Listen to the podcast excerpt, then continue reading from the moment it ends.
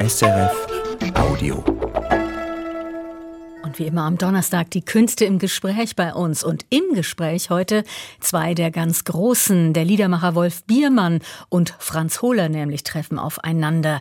So in 10, 15 Minuten. Zuerst geht's auf die Straße zur Heilsarmee. Der Zürcher Dokumentarfilmer Thomas Thümener hat einen Heilsarmee-Mitarbeiter bei seiner Arbeit begleitet.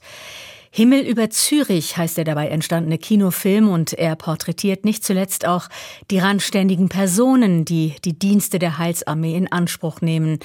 SRF-Filmredaktor Georges Wirsch hat den Film gesehen und sich mit Thomas Thümener darüber unterhalten. So kennt man das aus dem Bilderbuch oder von der Bahnhofunterführung. Topfkollekte und besinnliche Blasmusik, Uniformen und oft auch christliche Gesänge. Es wirkt ein wenig wie aus der Zeit gefallen. Menschen ziehen unberührt daran vorbei, gestresst und sowieso nur wegen Weihnachtseinkäufen in der Stadt. Doch halten wir es mit einer älteren Passantin, die da stehen bleibt. Sie freut sich über die Heilsarmee und sie erzählt den Sammelnden auch gleich warum.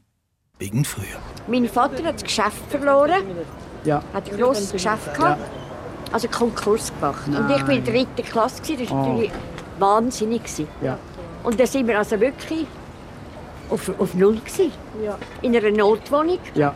Und dann ist die Heilsarmee am Heiligabend so zu uns singen und hat uns einen Salami gebracht, einen Zopf gebracht und noch Sachen. Das Nein. vergisst sie im ganzen Leben eben nicht mehr. Nein. Und deshalb öffnet die Frau jetzt auch ihre Geldbörse und spendet.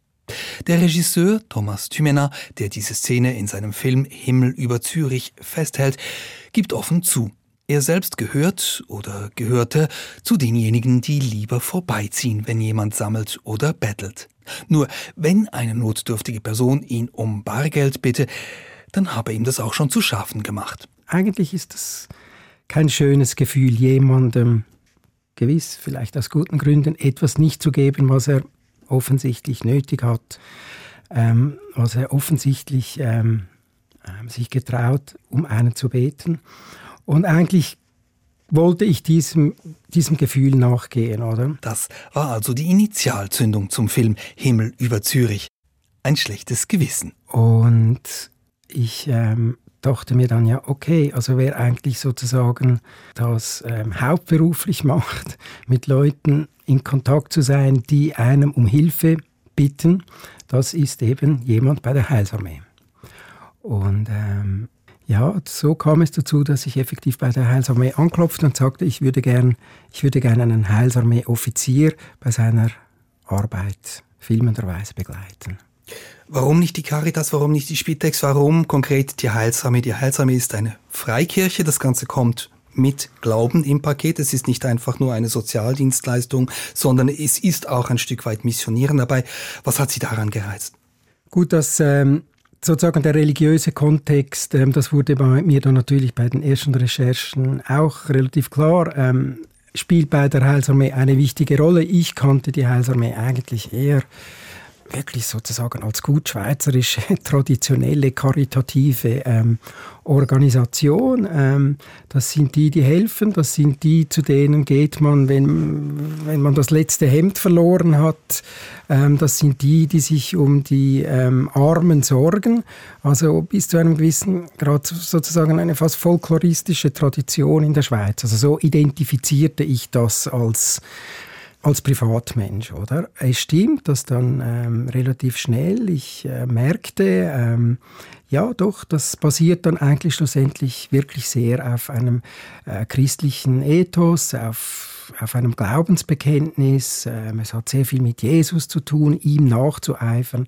Das hat sich dann sozusagen im, im, im, im Laufe der, der, der Entwicklung des Projektes ergeben und ich musste dazu, ähm, ich musste dazu eine Position finden, ja weil ich, ich habe das eigentlich dann auch der Heilsarmee ähm, von Anfang an erklärt, ich befinde mich eigentlich auf der gegenübergesetzten Seite. Also ich glaube nicht an Gott, ich glaube nicht an ein Wiedersehen im Jenseits und ich bin eigentlich ein, wie ich ja schon gesagt habe, ein Egoist. Ein Egoist ist Thomas Thümener natürlich nur in Anführungszeichen.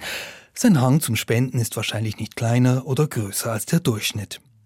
Aber wie wohl vielen von uns fehlt ihm halt das innere Feuer, unentwegt Gutes zu tun.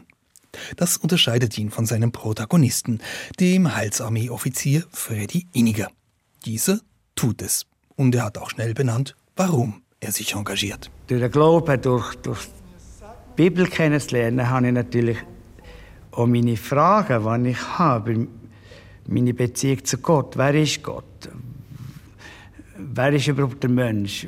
Warum das viele Elend? Und was hilft uns? Das hat mir so viele Antworten gegeben, wo ich auch inneren Halt wirklich dürfen finden. Und ich sage immer, ich bin in erster Linie Christ und folge Christus. Und genauso hört sich das auch an, wenn Offizier Freddy Iniger einsame und randständige Menschen besucht. Aber Gott hat uns seinen Sohn gegeben, sein Liebste, dass wir einmal, auch wenn wir sterben, wenn es Zeit ist, dass wir einmal in den Himmel dürfen kommen. Glauben Sie das, Herr Marbacher? Ja, ja. Hm. Ob die Botschaft angekommen ist bei Herrn Marbacher? In diesem Moment wirkt er eher abwesend. Später jedoch ist Marbacher gesprächiger. Ja, er lässt Gott halt einfach Gott sein. Zu viel hat er vom Leben gesehen, schon von Kindesbeinen an. Da waren die aus der Schule gekommen, haben mich einfach zu einem Bauer gejagt. He? mit den Arbeitskindern Stecken genommen, Beine. Ich bin ja Katholik. Ja. Machen sie sowieso was wenden, Wuppe. Das siehst du mit dem Wetter. Ja. Das ist eines der Spannungsfelder des Films. Auf der einen Seite der Missionar mit seinem Bekehrungswillen und auf der anderen Seite bedürftige Menschen, die das bisschen Geld und Essen gerne auch ohne Moralpredigt nehmen. Jürg etwa, zeitweise obdachlos, ist nicht sonderlich gut auf die Kirche zu sprechen. Und auch das geht zurück auf die Kindheit. Wir haben dann in Trimbach gewohnt, bei Olten. Wahrscheinlich war das einzige Bett, das sie an dem Abend gefunden haben für mich. Haben sie mich zu den Nonnen gebracht, auf Olten. Die Nonnen sind nicht alles liebe Frauen. Da furchtbare Hexen dabei. Und die Oberin, die dann dort war, das war eine ganz schlimme Frau. Das war ein richtiger Diktator. Thomas Tümener holt tiefste Erinnerungen aus diesen Menschen hervor und man merkt, die Heilsarmee, die war für ihn letztendlich vor allem ein Ausgangspunkt, eine Art Schlüssel dazu, um Menschen am Rand der Gesellschaft zu porträtieren. Bloß gerade die hatten nicht auf ihn und seine Kamera gewartet. In Tat und Wahrheit ähm, war es natürlich effektiv so, dass für die Leute immer sehr viel, viel Gründe gibt, eben sich nicht zu zeigen, oder? Und das ist ja eigentlich auch im Grunde genommen schlussendlich, wie ich jetzt feststellen muss, ähm, das ist ja auch das Tabu, oder? Es gibt eigentlich Es gibt eigentlich fast nichts Schlimmeres in unserer Gesellschaft, als zugeben zu müssen, ich habe es nicht geschafft, ich habe versagt, ich, ich brauche Hilfe. Zu einer solchen Person sagen, wenn du dich von mir filmen lässt, dann mache ich als Gegenleistung dein Schicksal sichtbar, deine Geschichte. Nein, ein solches Argument zieht nicht, sagt Thymena. Also gab es nur die Möglichkeit, höflich zu fragen. Eigentlich ähm, ja, musste ich dann ein bisschen auf die Gnade hoffen, dass mir jemanden, den ich so kennengelernt habe, allenfalls ähm, ja, in vielen Gesprächen oder Begegnungen im Nachhinein sozusagen ähm, die Bewilligung oder das Einverständnis schenkt, ihn begleiten zu dürfen, respektive ihn und seine Geschichte ähm, Teil des äh, Filmes werden zu lassen. Und eigentlich äh, wenn ich ganz ehrlich bin, ähm, haben sie dann in dem Film mitgemacht, um mir einen Gefallen zu tun. Was Thymenat zudem gemacht hat, er hat die Bedürftigen vor seiner Kamera mit kleineren Geldbeträgen unterstützt für ihre Mitarbeit. Keine gängige Praxis im Dokumentarfilm schaffen, eine umstrittene sogar. Aber das war für mich die einzige Antwort, um mit diesem Konflikt umzugehen. Oder? Ich, ich, ich weiß, das, das, das weckt Fragen, das ist ambivalent. Ähm, für mich persönlich ist es so, alles andere wäre einfach sehr scheinheilig gewesen. Thymena betont, das Geld sei sicher nicht der Hauptanreiz für diese Menschen gewesen, am Film mitzuwirken, genauso wenig wie Jesus Christus der Grund ist, warum sie bei der Heilsarmee essen. Der Film Himmel über Zürich löst solche Widersprüche immer wieder mit Humor auf. Das aber immer leise, nie verletzend. Man lacht mit den Menschen, auch wenn es oft Galgenhumor ist und nie über sie. Außer vielleicht kurz über einen anonymen Heilsarmeespender, der es sicher gut gemeint hat, der dann aber doch nicht allzu tief in die Tasche griff. Einer kam mit so einem Küppeli voll Fünferli. Nein. Ich kann die Münzmaschine noch lange ja, ja. runterlassen. Er hat gesagt, er das ganze Jahr Münz sparen für uns. Ja. Was man im Film Himmel über Zürich vermissen kann, Kritik. Die bekannte Kritik etwa an den Führungsstrukturen in der Heilsarmee, ihre Neigung zum christlichen Fundamentalismus oder halt eben grundsätzlich, dass sie nicht nur Sozialhilfe leistet, sondern dass sie missioniert. Dazu Tümena. Ja, okay. Man kann natürlich diesen Anspruch der Heilsarmee ähm, lächerlich finden oder naiv oder irgendwie ähm, heuchlerisch. Aber auf der anderen Seite, viele andere sind dann aber nicht vor Ort. Trotzdem, Himmel über Zürich ist kein Promofilm für die Heilsarmee. Er ist vielmehr eine kurzweilige, oft amüsante Studie darüber, wie unterschiedlich Hilfeleistende und Hilfeempfangende ticken können. Und vor allem, nochmals, es gibt selten Dokumentarfilme, die offen, undramatisch und unvoreingenommen über Armut in Schweizer Städten berichten. Dieser hier macht das ganz direkt und nur schon deshalb ist er wichtig.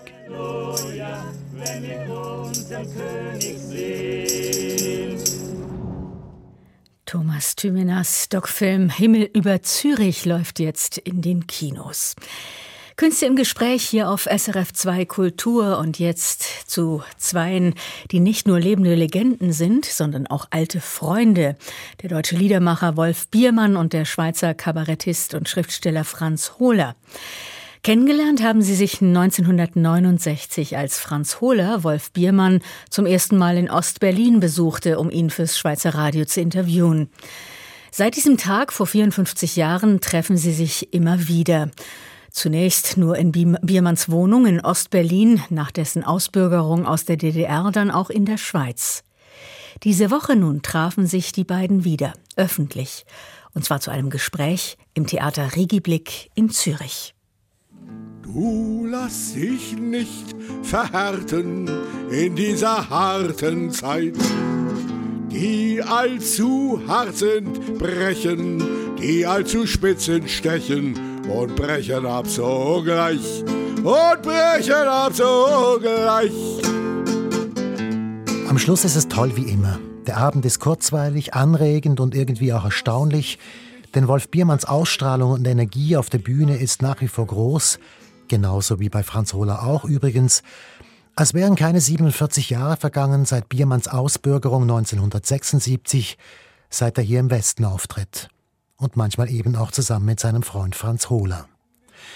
Und so sitzt er auch am Schluss des Abends auf der Bühne und singt seine Zugabe, sein wohl berühmtestes Lied, Ermutigung. Erschrecken, sitzt, sitzt, nee. Doch plötzlich ist es dann doch wieder nicht wie immer. Wolf Biermann hängt, was selten vorkommt, aber seinen Grund hat. Ja, ich denke zu viel nach. Das Lied habe ich ja schon im Hintern, dazu war ich ja mein Gehirn gar nicht. Aber verstehst du, ich muss immer noch daran denken, gestern, wie, wie heikel das war. Weißt du, in dieser Situation, wo meine fortschrittlichen Freunde im Saal empört sind, dass ich dieses heilige Lied, du lass dich nicht verhärten, für die Palästinenser singe, auch. Wolf Biermann spricht hier eine Solidaritätsveranstaltung mit Israel an, die am Abend vor diesem Zürcher Auftritt im Berliner Ensemble in Berlin stattgefunden hat und wo er offenbar kritisiert worden ist, dass er dieses Lied auch Palästinensern gewidmet hat. Und ja, dieses Thema ist zentral an diesem Abend hier in Zürich. Und auch bei Wolf Biermann selbst, schon lange.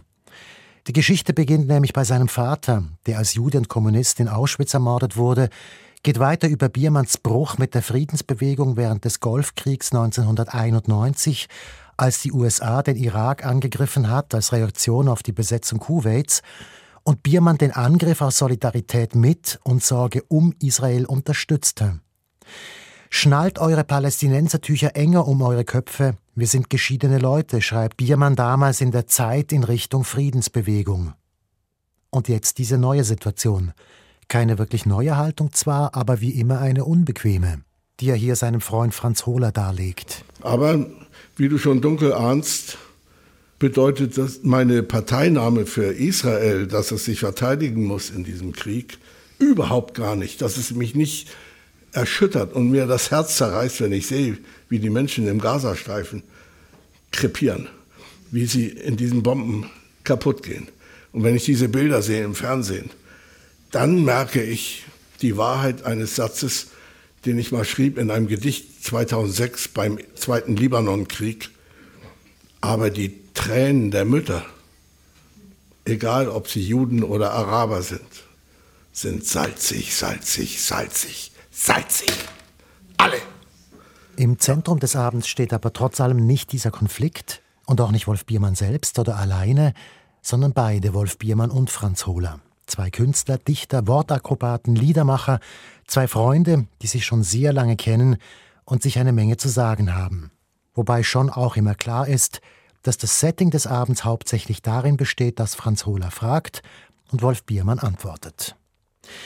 Wie schon 1969 in einem Interview, das Franz Hohler mit Wolf Biermann in dessen Wohnung an der Chausseestraße 131 im damaligen Ostberlin geführt hat. Und das er an diesem Abend zur Überraschung Biermanns in Ausschnitten einspielen lässt. Waren Sie ein guter Schüler? Nein. Ich war in der ersten Zeit ein guter Schüler. Was sind das für Fragen? Aber es kann ja interessanter sein, als ich denke. Und dann wieder live auf der Bühne? Es brauchte etwas Mut für mich, dann auf meinen Fragen zu beharren. Äh, zuerst dachte ich, jetzt bricht er das ab, der will das alles gar nicht hören oder will gar nichts sagen dazu. Aber dein mögliches Interesse hat mich dann doch ermutigt, dabei zu bleiben. Und dann wieder auf Band. Können Sie schwimmen? Können Sie schwimmen? Damit ich mit, mit Mao Zedong über den Yangtze-Kiang schwimmen kann und schmecken kann, wie das Wasser süß ist. Ein bösartiger Freund von mir sagte, der Mann ist zuckerkrank. Nicht wahr? Wenn das Wasser süß schmeckt, dort wo er schwimmt. Sie kennen ja die Geschichte. Ich kann sehr gut schwimmen. Ich bin Rettungsschwimmer. Und ich kann.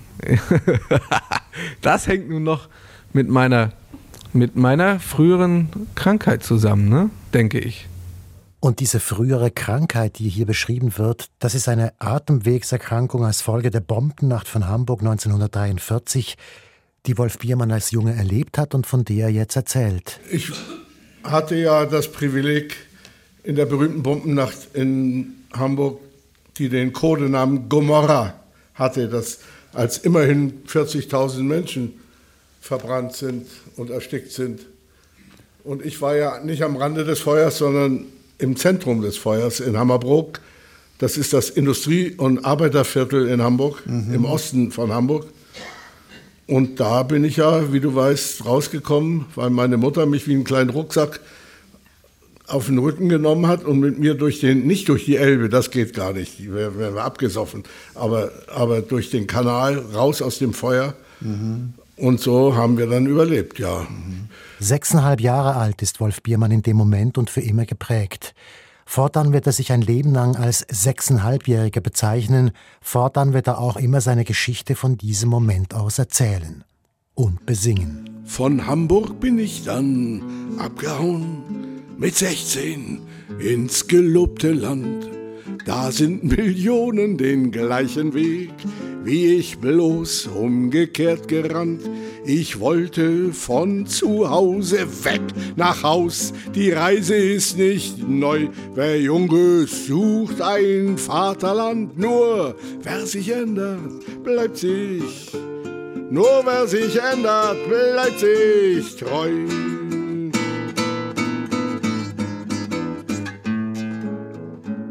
Biermanns Geschichte ist die eines gläubigen Kommunisten, der aber mit der Zeit vom Kinderglauben, wie er den Kommunismus später nennt, abfällt. Aufgewachsen in einer kommunistischen Arbeiterfamilie in Hamburg, von seiner Mutter und, wie Wolf Biermann an diesem Abend betont, auch von seinem toten Vater als Teenager in den Osten geschickt, will er sich dort am Aufbau der DDR beteiligen, bis er deren Verantwortliche kennenlernt. Er wird Liedermacher, Er findet übrigens auch dieses Wort in Anlehnung an Brechts Begriff des Stückeschreibers, legt sich mit den Mächtigen an, wird verboten und schließlich ausgebürgert. Vorher lebt er jahrelang an der Chausseestraße in einer Wohnung, die rasch zum Treffpunkt wird von Unbotmäßigen aus Ost und West. Und auch Franz Hohler kommt wieder. Ich bin nachher ein paar Mal äh, wiedergekommen, habe dir, hab dir auch zwei, drei meiner Lieder vorgespielt und ich brachte dir auch mal Geld von deinem damaligen Verleger Klaus Wagenbach. Ja. Klaus Wagenbach. Ich habe sogar noch das Brieflein, das du ihm mitgegeben hast. Lieber Verleger, dieser freundliche, unpolitische Kabarettist, das war ich, den Sie gesehen haben, bringt mir ein paar Sachen mit. Geben Sie ihm bitte 400 Mark, damit er das kaufen kann. Den Rest äh, bringt er mir dann für Einkäufe im Intershop. Herzlichen Dank. Und bei 400 Mark ist ein Sternchen und das Sternchen unten heißt es oder 500. Und dann stand auch noch unten, was ich bringen soll, zum Beispiel ein Kapodaster. Ja, das ist ein sehr verständlicher Wunsch für einen äh, Gitarristen. Aber dann auch so äh, seltsame Sachen wie Strumpfhosen mit irgendwelchen schönen Mustern, Größe 9. Ja. Kurierdienste also von West nach Ost und von Ost nach West gehen Biermanns Texte. Auch mir hast du mal so einen Text, mehr als einmal einen Text mitgegeben. Zum Beispiel, was Biermann nicht wahrhaben will, der Titel, was der da zu sagen hat, es wird verstanden nur im Osten, gehört nur im Westen. Seht ihr, das kommt davon, sagen in West und Ost jene, von denen nichts kommt. Gut, so gut. Nicht schlecht, ja. ja. Was die beiden Freunde Wolf Biermann und Franz Hohler vermutlich am meisten verbindet, ist die Dichtkunst selbst und deren Verortung im Leben. Dabei nehmen Übersetzungen einen großen Raum ein und besonders wichtig an dem Abend die Übersetzung eines Shakespeare-Sonetts, von dem es von beiden eine übersetzte Fassung gibt, das Sonett Nummer 66. Darin geht es salopp gesagt darum, dass ein Dichter zwölf Zeilen lang sagt, wie schlecht die Welt ist – und dass er lieber sterben würde, als diese Welt länger zu ertragen, bis er dann, und das ist das, was Wolf Biermann besonders betont, in den letzten beiden Zeilen zu einer Wendung kommt, die für ihn nahezu ein Schock gewesen ist. Für Franz Hohler nicht, wie Biermann behauptet und dann auch begründet. Ja, weil dich muss keiner als Schweizer darüber aufklären, was der Shakespeare in den letzten zwei Zeilen sagt. Er sagt nämlich dort, von all dem müde, wäre ich lieber tot, ließ ich in dieser Welt dabei mein Liebchen nicht im Stich. Das heißt, die Liebe zu einem einzelnen, einzigen, unverwechselbaren Menschenexemplar ist die Quelle meiner Kraft, dass ich diese Menschheit überhaupt aushalte.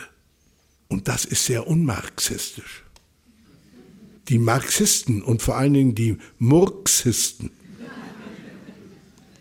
die wollten immer nur die Menschheit retten, verbessern, umstülpen. Verstehst? Aber das einzelne Exemplar ist nicht so wichtig. Diese Menschenverachtung. Weißt du? Und das muss man dem Franz Hohler nicht erst beibringen. Nein, das muss man sicher nicht auch wenn Franz Hohlers Übersetzung desselben Sonetts vermutlich ein bisschen anders gewichtet ist als die von Wolf Biermann. Ich bin so müde, ich wäre am liebsten tot. Du hast Verdienst und bist zum Bettler geworden und wer seinem Gewissen treu bleibt, hat kein Brot. Und ist man schäbig genug, dann gibt es einen Orden und dauernd musst du bitte Betty machen und überall sind Pfiffen an der Macht und Starke gehören plötzlich zu den Schwachen und gelogen wird dazu, dass tätscht und kracht. Und was du gut findest, ist auf einmal schlecht. Und alles zu Opsi auf der Welt. Und hast einen letzten Namen, hast kein Recht. Und das, was wirklich zählt, ist nur das Geld. Das macht mich müde. Ich ging am liebsten heim. Nur wäre ich tot, dann wäre mein Schatz allein. Ah.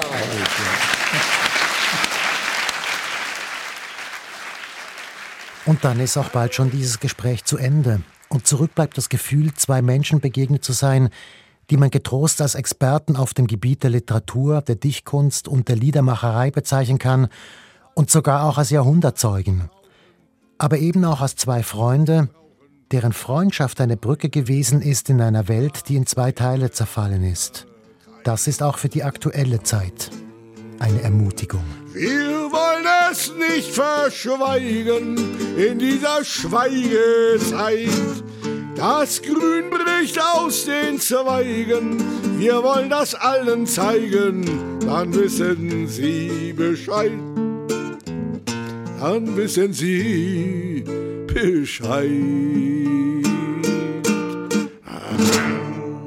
Ja.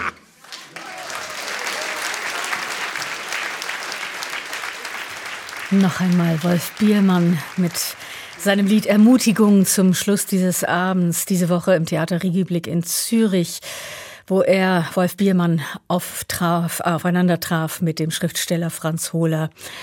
Die beiden sind seit vielen Jahren befreundet und bei diesem Abend dabei war für uns in der Beobachterrolle Michael Luisier. SRF Audio.